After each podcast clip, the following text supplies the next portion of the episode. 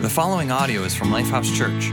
We hope you are blessed by this message and encourage you to connect with us on social media or at lifehousechurch.org. What do you think when someone says to you, hey, everything is gonna be okay? Especially when you're walking through some really difficult crisis or tragedy and you're not quite sure everything's gonna be okay. I mean, are you suddenly inspired? Are you suddenly um, encouraged? Where you go, oh, I had no idea. Thank you for that. Man, now I know everything's gonna work out. Now, we, we do this even within church and Christian context. We just say it a little differently. We say things like, oh, God's got that, or "Ah, everything's under control. You know, you can trust God with that. And, and it's the same idea. Really, what it comes down to is we don't know what to say. So we just say cheap cliches. And it really is about making us feel better than about making the other person who's going through the crisis feeling better. Because at least we have something to say. Because there are some situations when you don't know if everything's gonna be okay. And when you look back on this situation, everything wasn't okay. Because things don't always work out okay. That's a dark way to start out a sermon. Um, but, let, but let's be honest, right? Like, I mean, all across those in this room, those joining us online, I mean, we can acknowledge that for two years, we've walked through crisis after crisis. And it's all, it's all not just on the news. Some of it was in your own family, your own home, your neighborhood, in your classroom. Parents, you get this, right? At some point, there was a situation that was beyond your control, and everything wasn't gonna be okay. Maybe, like me, you've held one of your children in the ER, and you're not sure if anything's gonna work out okay, or you couldn't hold one of your kids in the NICU. Or maybe you got a frightening phone call, and you're not quite sure, or you weren't quite sure everything was gonna work out all right. I remember running to my next door neighbor's house. They called me screaming. Their father had fallen. So I ran over there and I grabbed him in my arms as he's bleeding. And they're yelling at me, Pray for him, pray for him. I'm thinking to myself, I am praying for him. Um, but what they wanted was for me to say a quick prayer and say everything's gonna be okay. But everything wasn't gonna be okay. I did his funeral.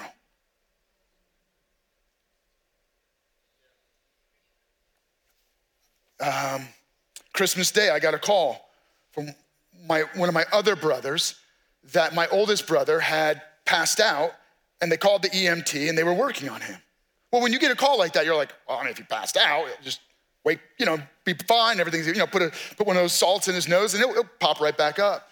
And then a few minutes later, I get a phone call, your brother's dead, right? Like, like it's not always okay. And what, here's what we want.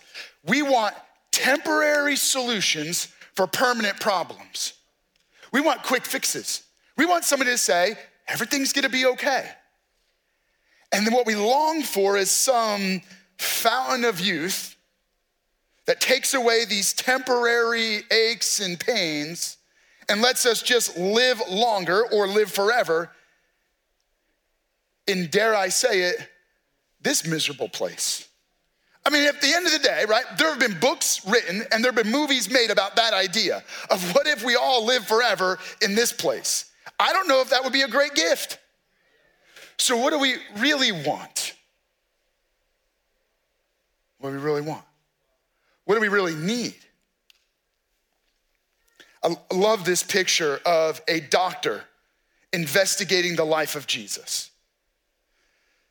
This physician did some investigative research on the life and work of Jesus and then wrote a volume, an entire historical book about Jesus' life. It's actually included in the Bible. Pretty cool, right? Uh, it's called the Gospel of Luke. Luke was a physician. Now, 2,000 years ago, a, you know, an ancient physician, but nonetheless a physician who, you know, spent his life and livelihood helping treat people physically in whatever means he could. And then he heard about Jesus. And then he wrote about Jesus because he became a follower of Jesus because he just saw that the way Jesus treated people was different than the way he could treat people. And so in the Gospel of Luke, you turn to chapter five and you get a story of a very desperate, everything is not gonna be okay situation. The story is set while Jesus is teaching. So let me just jump in. It's found in the Gospel of Luke, chapter 5. One day, Jesus was teaching, and the Pharisees and the teachers of the law were sitting there. They had come from every village of Galilee and from Judea and Jerusalem. So there was like these religious people that came from all over the place to come hear Jesus preach and teach. And they all uh, had pushed themselves into this very crowded single family home. But in Palestine, a single family home or a single, it would be a single room home, uh, not really that big, probably the size of like your living room. And you figure how many people could you crowd into there? I mean, they're standing shoulder to shoulder. People are just forced in there. But uh, it's interesting. It, it, the, Luke writes very specifically that these, these Pharisees and teachers of the law had crowded themselves in, and listen to what they're doing. They're sitting while Jesus is serving. They're judging while Jesus joins in other people's pain. They're labeling while Jesus is loving, and, and you know, like you kind of get this contrast between what Jesus is doing and what they're doing. They're watching while Jesus is working. And it's just a quick caution that in desperate situations, there's always a group of people, a religious people often, who, because they're trying to earn their way and deserve their way to God, they have a tendency to watch while others work and judge while others join in the pain of those around them. They're quicker to label than to love. And so, just it's a quick caution to examine our own hearts to see if we're part Pharisee. If we have a tendency to sit rather than serve and label rather than love. Let's keep reading. And the power of the Lord was with Jesus to heal the sick. There was something supernatural in the air. Maybe you have felt that before. Maybe you felt it this morning. There was just some sense that something supernatural could happen and would happen. God's Spirit was present to do miracles. And so desperate times call for desperate measures. Some men, excuse me, some men came carrying a paralyzed man on a mat and tried to take him into the house to lay him before Jesus. When they could not find a way to do this because of the crowd, they went up to the roof and lowered him on a mat through the tiles in the middle of the crowd, right in front of Jesus. So, um, there's two groups of people in this story. You have the religious sitters and the crazy radical friends. These religious sitters, they, they watch while Jesus works, and others are trying to get close. And they're not only sitting, but they're actually in the way doing nothing. It's a desperate situation when a paralyzed man needs a miracle and the power of God is present to give a miracle, but these guys can't get to Jesus because there's a bunch of people in the way. And they're in the way because of their religion. They have a, there's a few characteristics of these kind of people. And I'm saying this not so you can point fingers, but so you can examine your own heart and say, hey, do I have a tendency to be a little bit like this?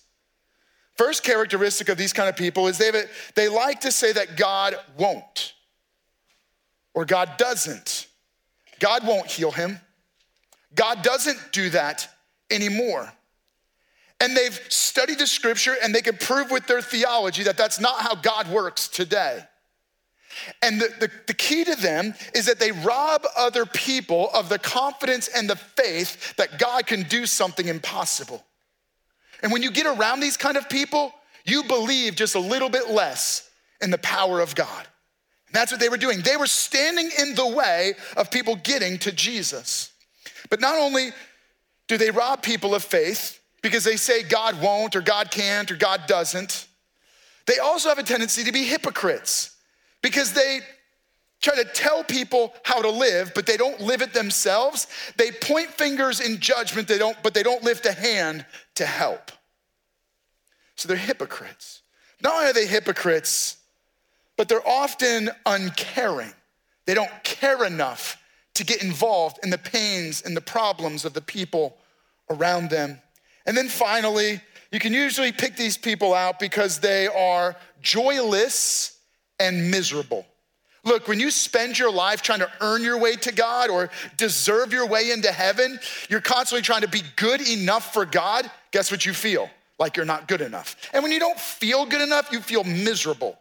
And so they don't they can't remember the last time they laughed. Definitely they can't remember the last time they laughed in church. And so you have this group of people and then you have another group of people. The kind of friends that see their paralyzed buddy and they grab his bed and they begin to drag him to Jesus. I don't know about you. I don't know if you have any friends like that. Those are, the, those are my kind of friends. Who, here's what you notice about these kind of friends they're desperate enough to do whatever it takes to get their friend in front of Jesus, to the extent that they're willing to make a mess in, a palace, in, a, in an ancient Palestinian home, it was, like I said, it was one room. And uh, as a result, right, you have one floor and then you have a flat roof. And the, the flat roof would have had wood beams going across it. And then across those beams, they would have laid palm fronds. And then they would have packed mud or tile on top of that. And so it would have baked in the sun. And there was a stairwell on the outside of the, of the house to get up on the roof. And so that basically they walk up and they see just the room, the, this house is packed with people. They can't get him through it. And so they just go up the stair, the stairwell on the outside and they, they kind of judge. I think Jesus is right over there. So they go out on the roof and they just start yanking tiles. Now, you got to appreciate Jesus because I, I, feel like I can relate to this moment. You know, there's like maybe a baby in the back just crying at the top of their lungs, and you know, but you're the mom or dad and you don't want to miss the rest of this amazing sermon. And so you're there trying to hold your baby, and, and I'm just going to keep on going. You want to know why? Because I got little kids. It's probably mine. All right, so if you're in church and you hear a loud baby, just probably Matthew. So just, or Caleb, so just ignore him. All right, we don't mind a bit. That's Jesus. You got chunks of concrete falling from the ceiling. And Jesus is like, yeah, just ignore that. Don't worry about it. You know, you know what he's really thinking? Don't worry about it. There's a miracle about to happen. There's a moment that's about to go down that's gonna change this experience. And there was faith enough in that place to change a man's life. Here's what I know I know that when desperate people do desperate things, God shows up. Your desperation is by design. I'm not saying God caused the situation, but God can work through that situation and use your desperation that is by design to get you in front of Jesus. Maybe your, maybe your desperation is for someone else. The desperation you feel is by design to get them in front of Jesus. And when people who are desperate get in front of Jesus, things happen. When desperate people meet Jesus, when we desperately meet Jesus, life change happens. I hope you make note of that.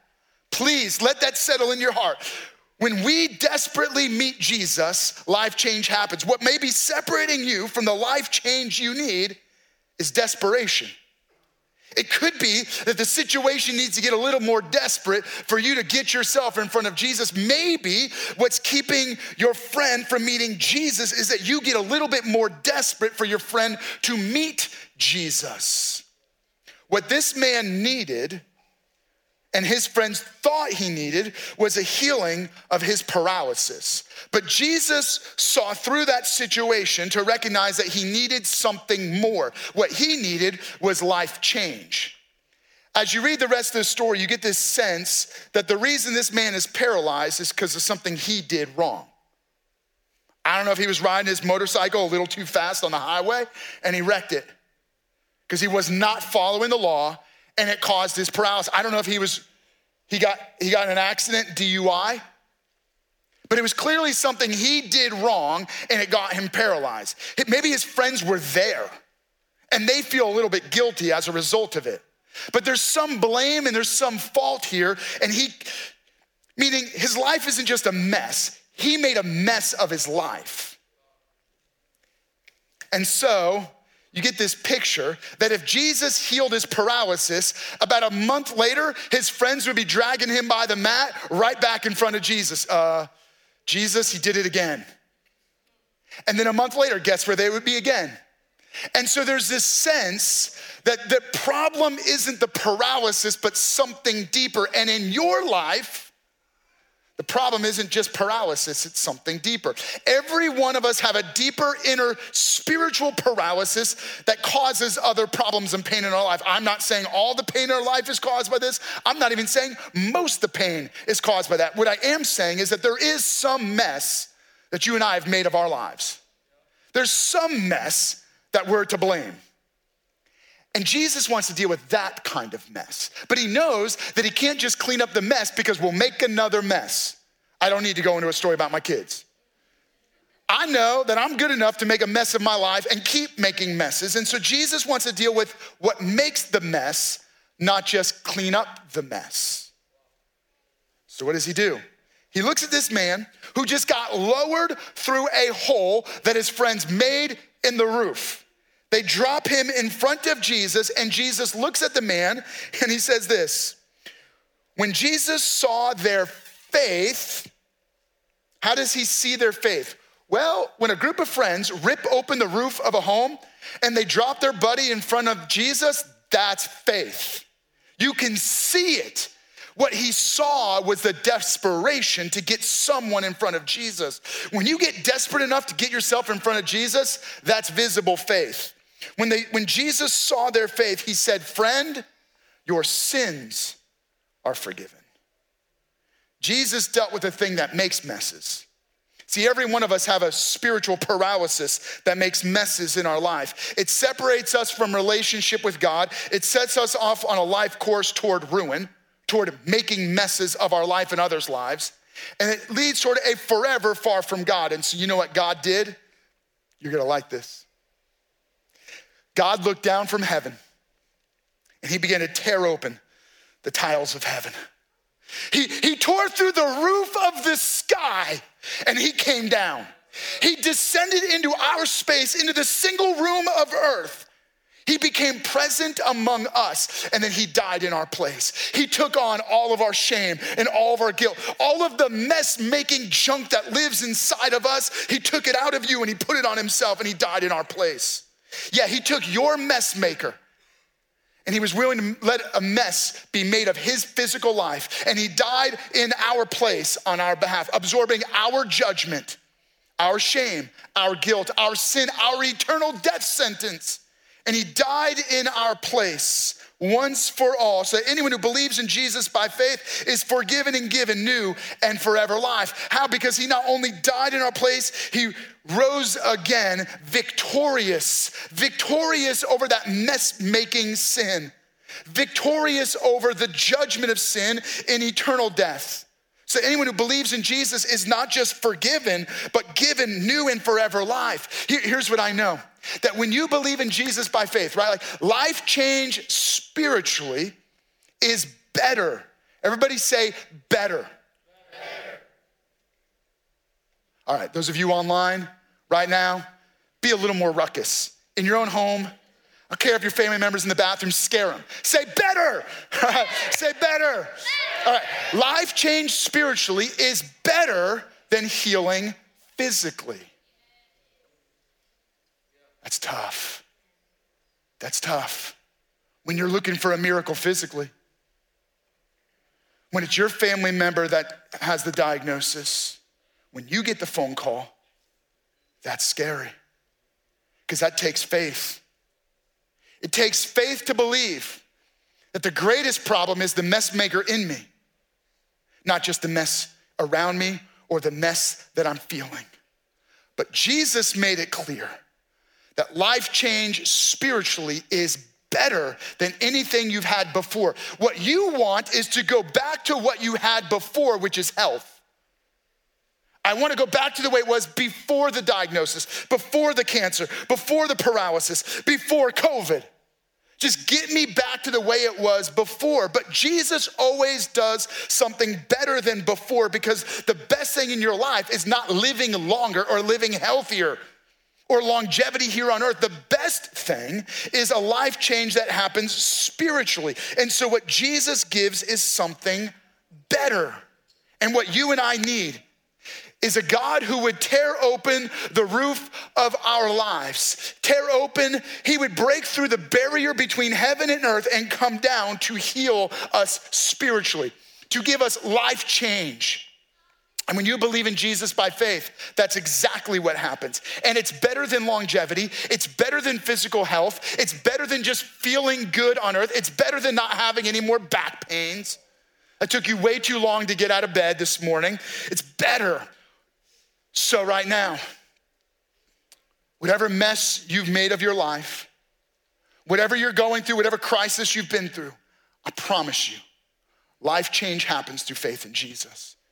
And maybe right now, you're ready to take that step of faith and say yes to Jesus. Can I encourage you? Would you take a step? Maybe it's your faith. Maybe there's somebody sitting next to you who got you here. Maybe there's somebody online. Maybe they, they got you to turn it on online and you're with us right now.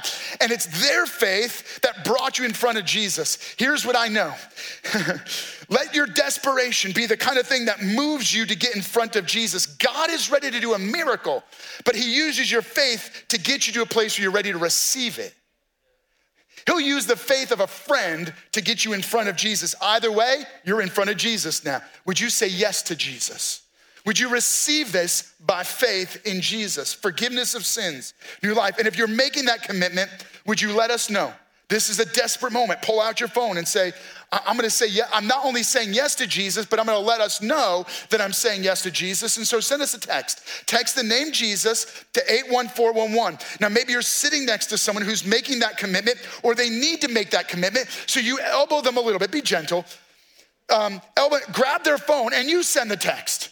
I'm gonna do this for you. I'm gonna help you take this next step. So you're texting Jesus to 81411 because desperate people do whatever it takes to get anyone and everyone in front of Jesus. That's what I want to challenge you. Be the kind of desperate people that will do anything and everything to get yourself in front of Jesus and get others in front of Jesus. And the key here is that the most significant thing that could happen is life change spiritually. The Pharisees and the teachers of the law began thinking to themselves, Who is this fellow who speaks blasphemy? Who can forgive sins but God alone? And Jesus is like, You think? Jesus knew what they were thinking and asked, Why are you thinking these things in your hearts? Which is easier to say, Your sins are forgiven, or get up and walk? You get what Jesus is driving at, right? He's saying, You think it's a big deal for the creator of the universe to recreate broken legs? The God who created everything to, to fix disease, that's not that difficult. But to heal a human heart, to heal the spiritual paralysis, this is gonna take my life on a cross. Jesus knew the cost of what was coming. He's, which do you think is easier? Because from my perspective, I'm about to go to the cross to pay the penalty for sin and eternal judgment. You tell me which is harder. Jesus was making it a point that the greatest miracle you'll ever experience is life change in your heart. And the greatest miracle you'll ever see is when someone's spiritual life is changed.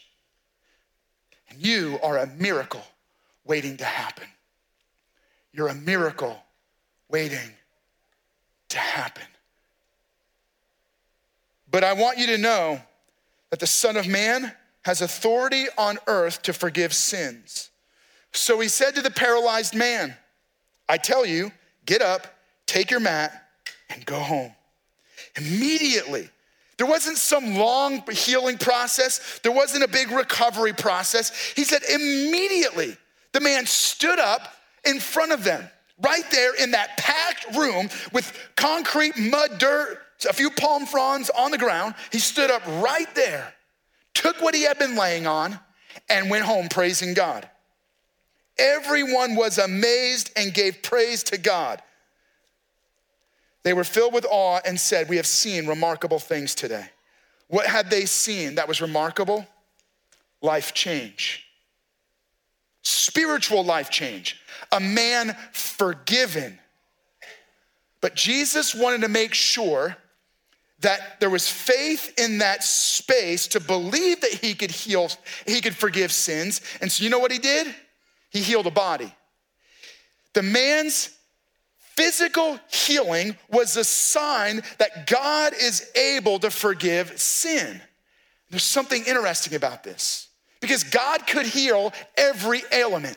God could restore everyone from paralysis. He could, he could, in an instant, cast out every disease, but He doesn't. But in a few moments, in a few instances, God shows up and shows off so that those in the room go, wow, if He could do that, He could heal my heart. He could forgive my sin. See, life change will change you physically. Life change changes you physically. So let me, let me unpack this for a moment. When you believe in Jesus by faith and your sins are forgiven, and the way you are living begins to change, that will change you physically. For some of you, before you believed in Jesus and before you experienced life change, you had a certain lifestyle that made you look a certain way or act a certain way. But when you believe in Jesus by faith and life change happens in your heart, it begins to change your behaviors. Addictions will make you look a certain way. But when you've experienced life change and those addiction strongholds begin to be broken, your look begins to change. See, life change will change you physically.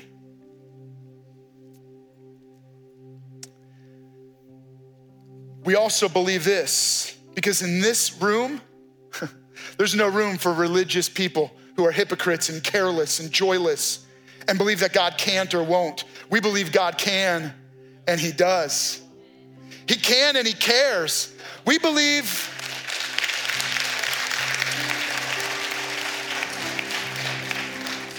We believe that the Son of God made a hole in heaven so He could come down to transform our lives.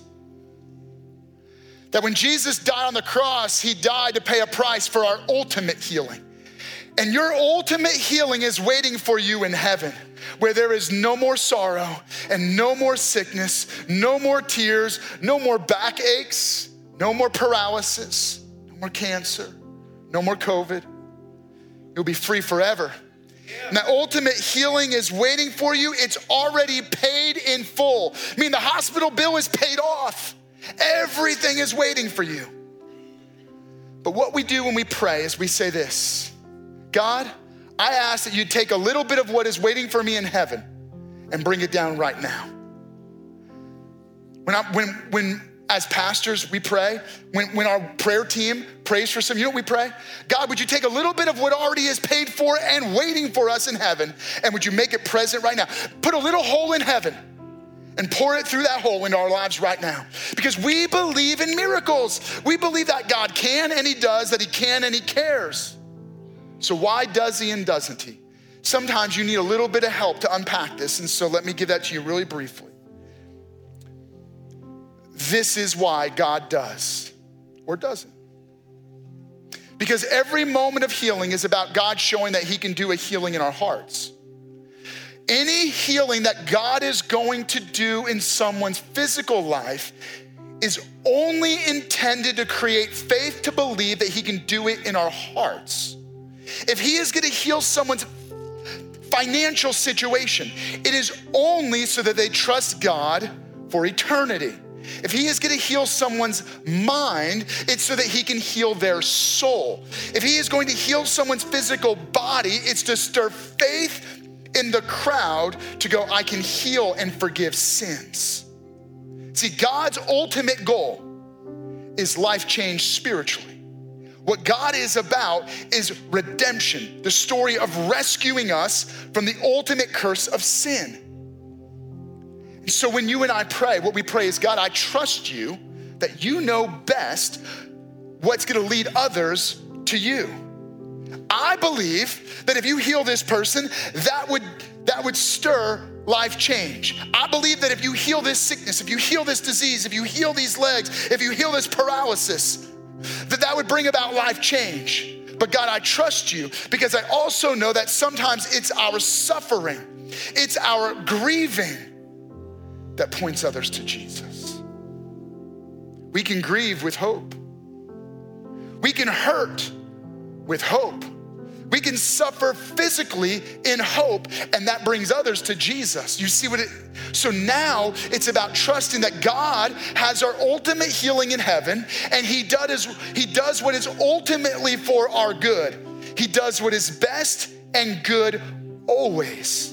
And the only thing we do is trust Him. There are some of you here.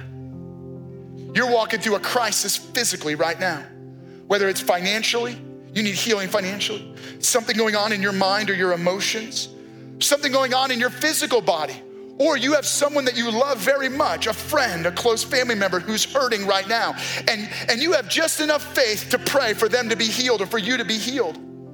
But when you pray, you trust. In, in this space right now, now we have people online that want to pray with you if you're you're asking for prayer right now. We have a prayer team on either side of the stage and in the back of the room. Maybe you don't feel comfortable coming up, so you're willing to go back. You get out of your seat and you be that kind of person that, man, I don't necessarily want to see anybody dragging someone. Like if, if you're surrounded by four guys and they're picking up your chair and they're carrying you, fine, we'll pray for you. But here's the thing maybe you just need someone to pray with you and for you for healing. As we go into this next segment of service, you pray. You ask for prayer. And I want to take a moment, I want to pray over you right now. Jesus, thank you that you were willing to tear a hole in heaven and come down to us.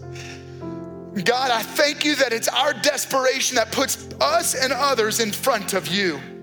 So, God, right now, I pray that you would forgive sins, you would do miracles, that life change would happen here, right now, in this moment. Lord, I'm also believing that you begin to, through faith, heal finances. God, that you begin to set people free of of stuff that's going on in their mind that is wreaking havoc in their lives. God, I pray that you begin to heal the emotions of people's lives that have been traumatized. And Lord, I pray, I pray by faith that you begin to heal bodies, that God, that you begin to set people free of sickness. You begin to heal disease. God, that you begin to heal physical things that are going on in this place and in those people that are online. God, that they would experience physical healing. But God, we trust you. We know that ultimate healing is waiting for us in heaven. And we're asking that a little bit of what is in heaven would come down right now. But God, we ask it by faith, trusting you, knowing that you do what is best and you always do what is good. So we ask this by faith, believing in Jesus' name. Amen. Thank you for listening to audio from Lifehouse Church. We believe that through Christ, life change happens here. So we invite you to connect with us further by visiting lifehousechurch.org.